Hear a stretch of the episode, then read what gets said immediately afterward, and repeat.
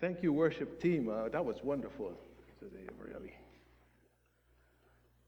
I, I was thinking uh, that it has been over 40 years ago, five days before Christmas, that Juliet and I arrived in this uh, country from the lush tropical greenery of St. Vincent and the Grenadines. Uh, it is weird, but uh, at this time of year, we all, all used to sing under the waving coconut trees, let it snow, let it snow, let it snow. What were we thinking? Of course, it would have been a remarkable miracle. Anyway, um, it is good to be able to share with you what God has laid on my heart today. Let us pray. God in heaven, thank you for your Son. Thank you for Christmas and the promise of hope that it brings. As we listen to the story of Joseph, Lord, give us fresh ears. May the wonder of Emmanuel pierce our hearts with your glorious light. May the Holy Spirit Himself fill this place. May He raise every hope, shake every heart, banish every fear, quench every thirst, heal every anxiety and sickness. May He bring light to every dark soul and oppressed mind. May the words that I speak be your words, not mine. And in so doing, endow them with the energy and power of the Holy Spirit. Shield us from all distractions, and may your Holy Spirit envelop and fill this place with your glory and presence. In Jesus' name we ask. Amen. Our series uh, this year is about hope. A hope that looks forward to the future, but also has a direct impact on our lives here and now. Kevin started us off a few weeks ago, a couple of weeks ago, with the genealogy of Jesus and showed how the promises made to Abraham and David uh, that were realized in the birth of Jesus provide a foundation of hope that can transform our lives. Last week, Elizabeth uh, showed us how Mary's life, decision, and actions were rooted in a confident hope in the promises of the God who called her to an unimaginable life. This week, we're looking at how Joseph's life was impacted by God's surprising call and how it brought him to embracing uh, the hope in God's redemptive promises. And we will be challenged with the question, and I want you to think about it. We'll be challenged with the question what is the hope that shapes your life?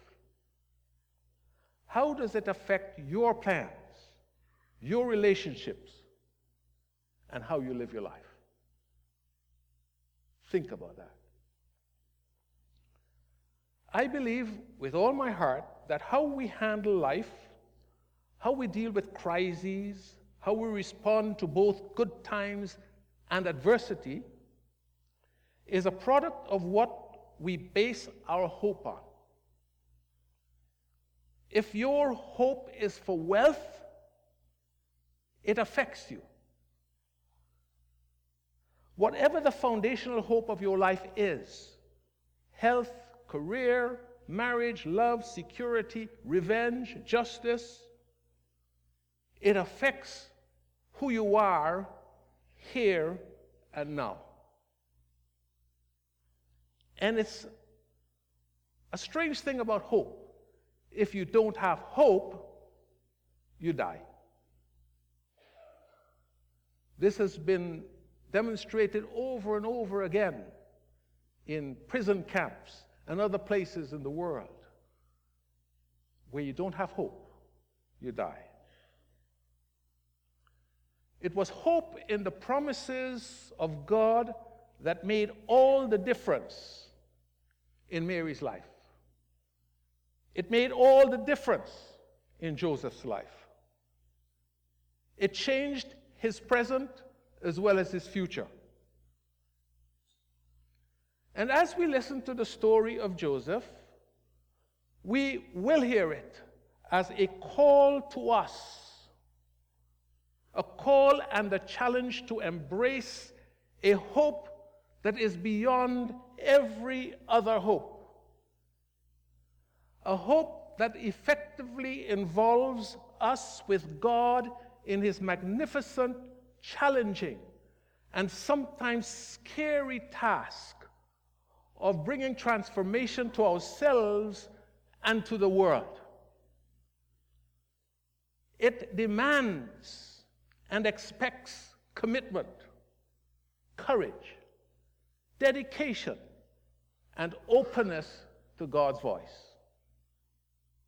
And above all, it requires courage. Do you know how much courage it took for Mary to say yes to God's call? A girl certainly not much more than 15 years of age. What does she know about the awesome responsibility that God is laying on her? What training has she had?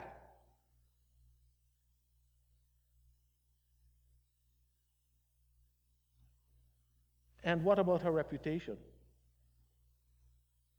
Where does the courage come from that made her put her reputation on the line? Her reputation in the community and implicating her own family. And how about Joseph? We heard his story in the passage that the worship team read to us. This is the story that we are looking at today. It starts with Matthew's straightforward, unemotional, matter of fact account in a tone that belies the gravity and the shock of that account. This is how the birth of Jesus the Messiah came about. His mother, Mary, was pledged to be married to Joseph, but before they came together, she was found to be pregnant through the Holy Spirit. Imagine the shock to Joseph. I think it is safe to say that there he was, minding his own business, looking forward to a nice, safe, secure future with a loving, faithful wife, making his mark on the community. A respectable, hard working man. As Matthew tells us, a man faithful to the law.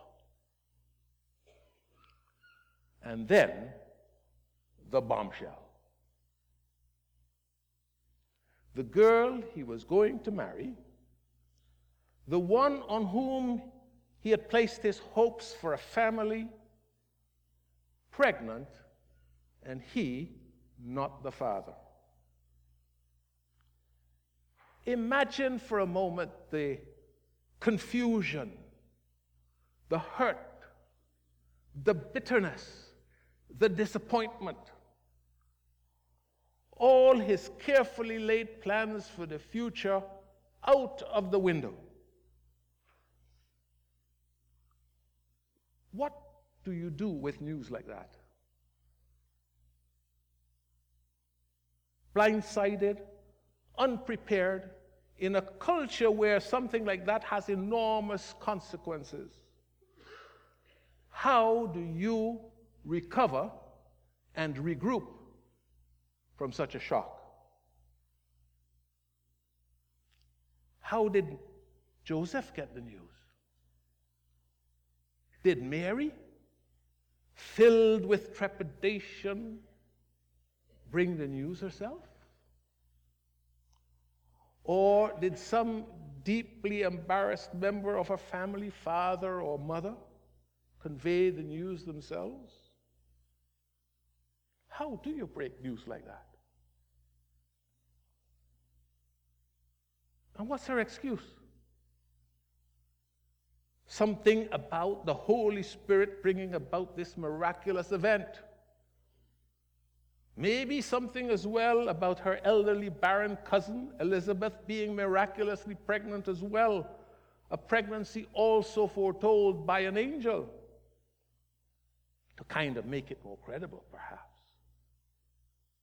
How could anyone believe a story like that? Would you believe it? That was a pill Joseph was not going to swallow. Deeply disturbed, hurt, and filled with disappointment, we can imagine him restlessly on his bed, unable to sleep, and finding himself facing a momentous decision, a momentous choice. As a man faithful to the law, he can choose to haul Mary in front of the community of elders, subjecting her to humiliation and disgrace of a public divorce. In Jewish culture, engagements could be ended only in divorce or death. Death of one of the partners. Both law and custom required a man to divorce an unfaithful wife or fiancée. In the circumstances, that was the thing to do, perhaps. Such an action would preserve Joseph's reputation and speak to his innocence, perhaps. but Amazingly, in spite of the hurt and deep disappointment, Joseph considers instead a private divorce. It speaks something to the character of the man. He could give Mary a certificate of divorce in front of two or three witnesses specifying her freedom to marry someone else.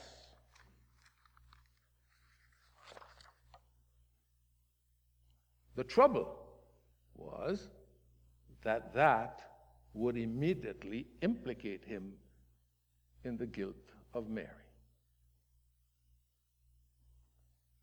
And it is at that moment, as he is debating in his heart what to do that God, through his angel, speaks to Joseph in a dream. And what he asks Joseph to do is stunning. Something that would immerse him even deeper into the mess of Mary's apparent guilt.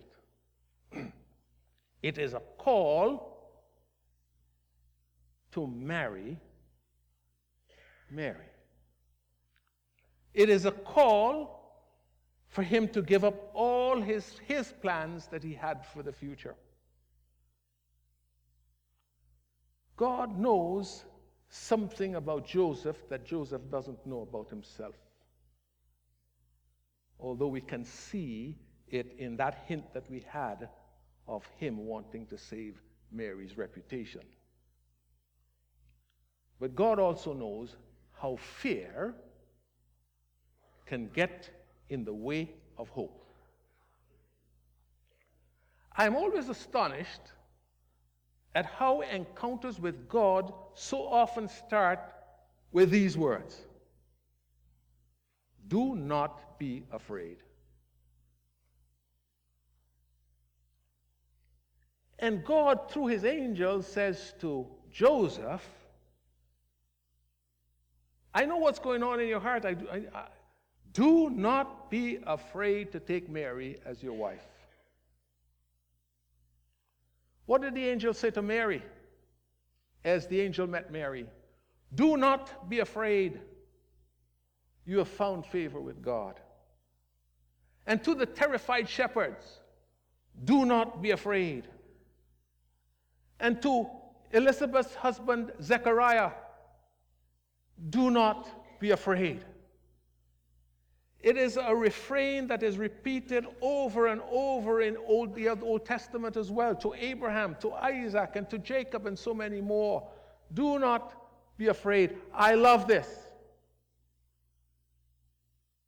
When we encounter God in all his awesome, fearful magnificence, the first thing he says to us is, Do not be afraid.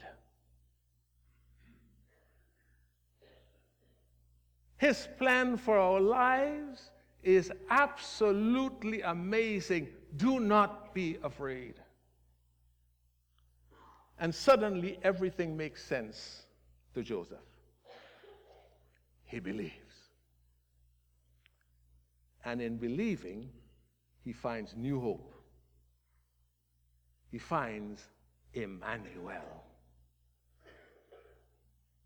This is real hope.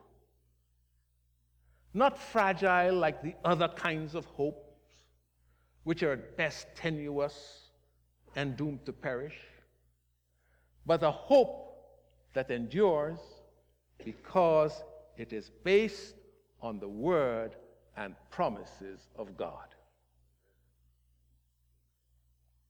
Joseph understands. Mary has not been unfaithful to him, Mary has been faithful to God.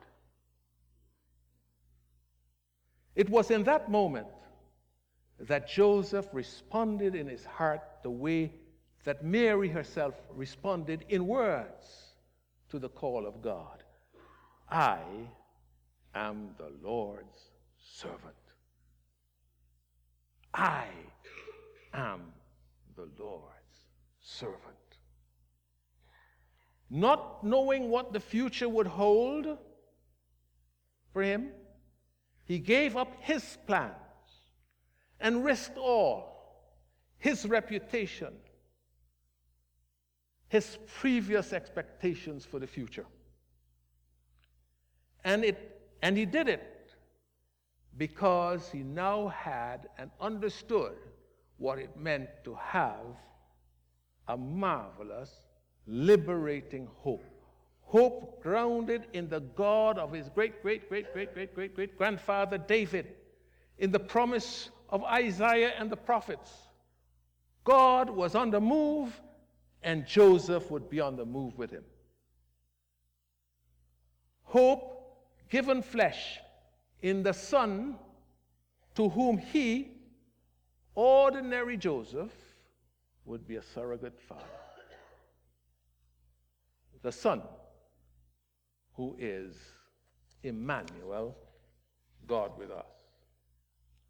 And Joseph let go of fear, let go of his plans, let go of his future, and chose a future with God.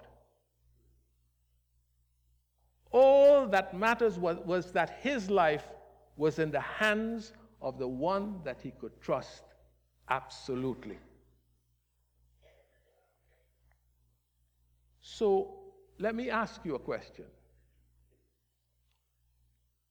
Are you afraid to let go of your plans?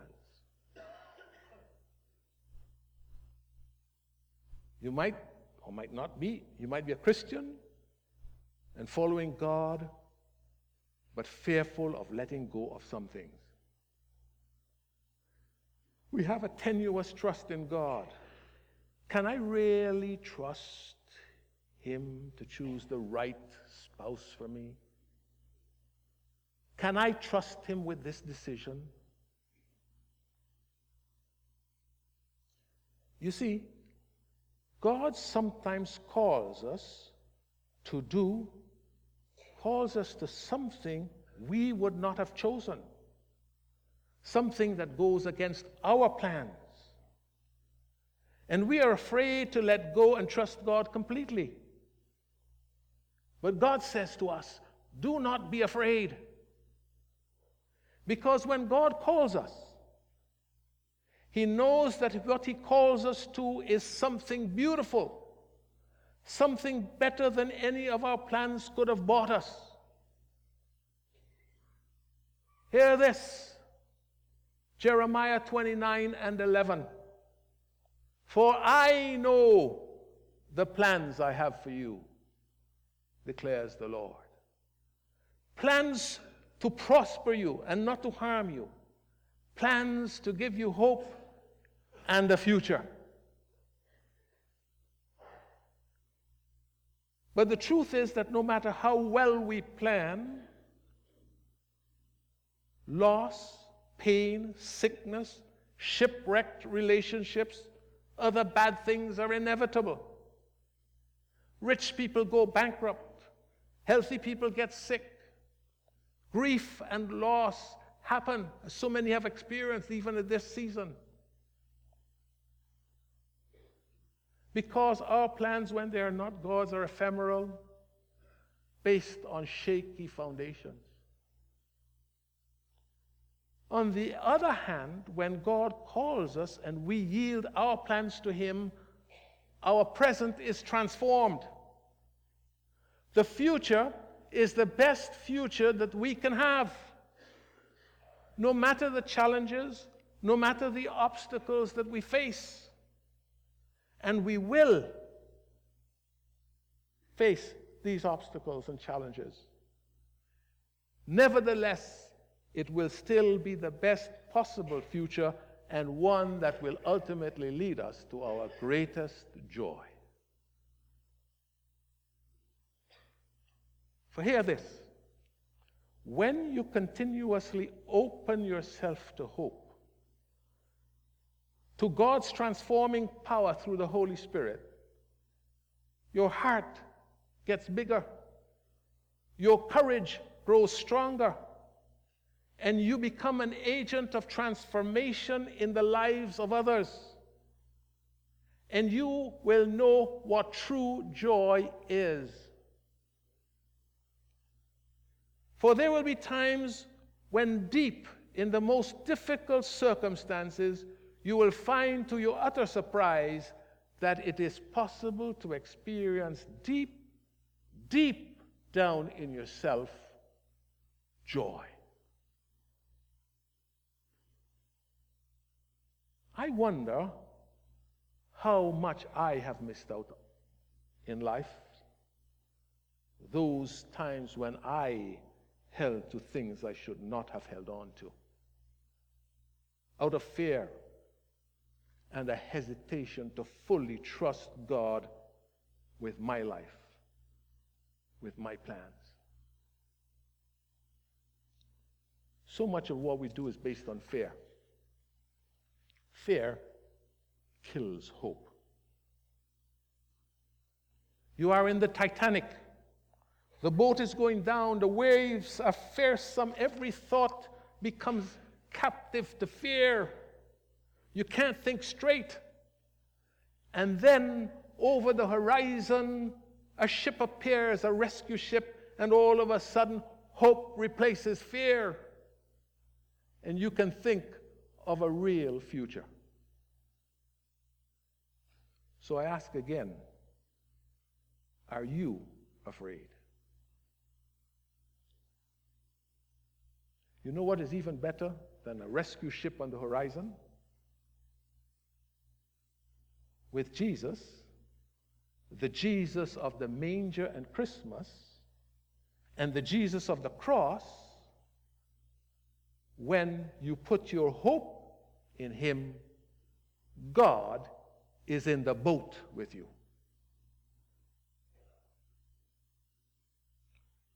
That's the message of Christmas. That's the message of Emmanuel. God with us. Hold on to that. Mary and Joseph did.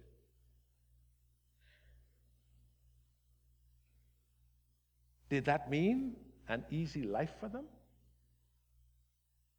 No. Subject to gossip and innuendo? And how about a nice, comfortable palace for the birth of the baby? After all, he is the Son of God. Instead, a smelly manger. How about an army of angels to protect, to protect them against Herod? No. Running for their lives to Egypt. Under the protection of God, obviously, but running for their lives to Egypt. No special privileges. How about fame and fortune and political status as the parents of the one whose kingdom will know no end? No. He dies an ignominious death on a wooden gibbet on a cross. But in so doing, he saves his people from their sins.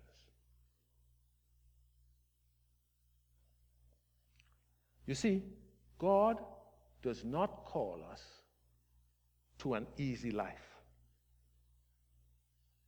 He calls us to a life of boldness and courage and power in Jesus Christ. He does not call us out of the messiness of what it means to be human. And he, instead, he joins us in that messiness. For it is in that messiness that we begin to understand what it means to be sons and daughters of the living God. It is in the messiness that we are shaped into pure gold. It is in the messiness that we begin to understand and know what our true identity is. The true meaning of our lives.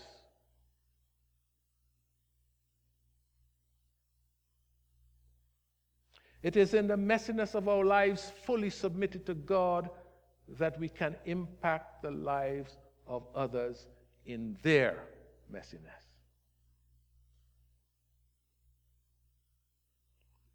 God calls us to join giants.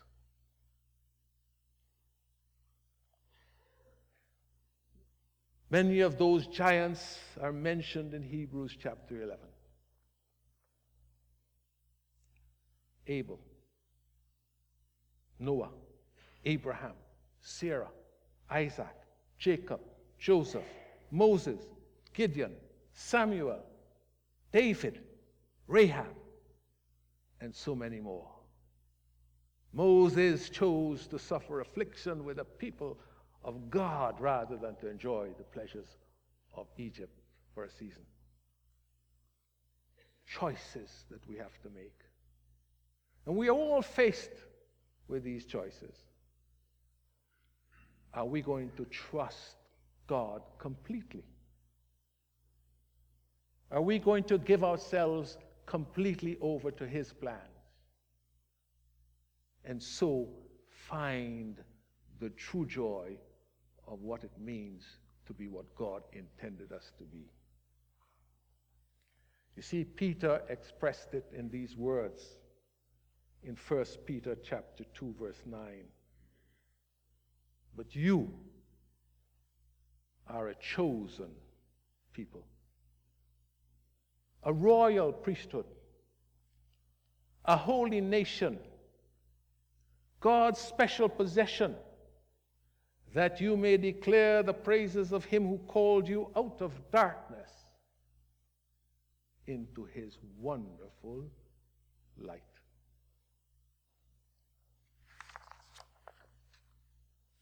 And so, I end with the questions that we started with and the question of this entire series.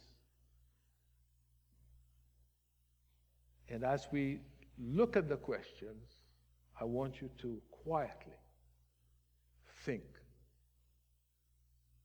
about what it means for you. What is the hope that informs your life?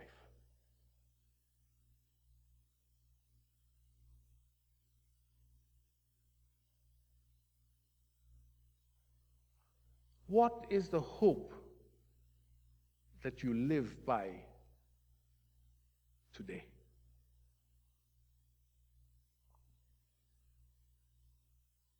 How does that hope impact your life today?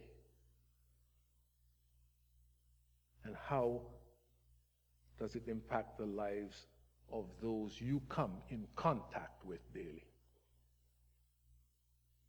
What is your hope?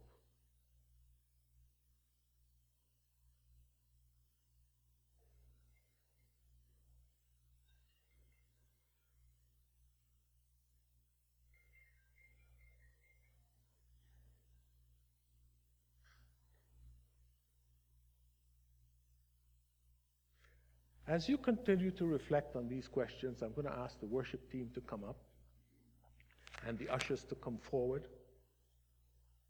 as we prepare for communion.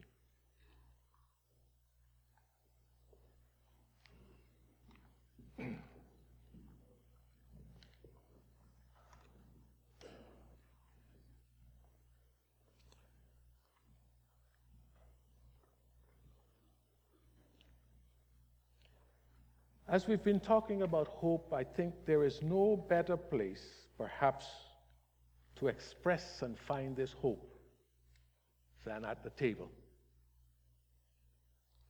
in communion. Because the table reminds us that our hope is a living hope.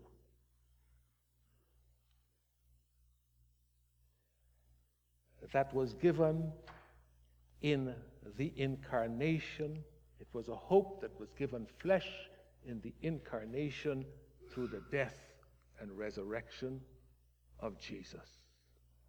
Our hope is in Jesus. It reminds us that Emmanuel, God with us, was never so much with us as when he hung on a cross. 1 Peter 1 and 3 expresses this beautifully. Praise be to the God and Father of our Lord Jesus Christ. In his great mercy, he has given us new birth into a living hope through the resurrection of Jesus Christ from the dead. We have a living hope. Hallelujah. And so, let us pray. Heavenly Father, we are in utter amazement and awe at your love. We thank you for the living hope that you purchased for us in your death on the cross. We are astonished that you would call us to join in your work in this world here and now, even as we are looking forward to the consummation of your kingdom. As we take these emblems, Lord, reminding us of your great love to us, may your love and the hope that it brings transform and continue to transform our lives this Christmas. We give you thanks in the name of our Lord Jesus Christ. Amen.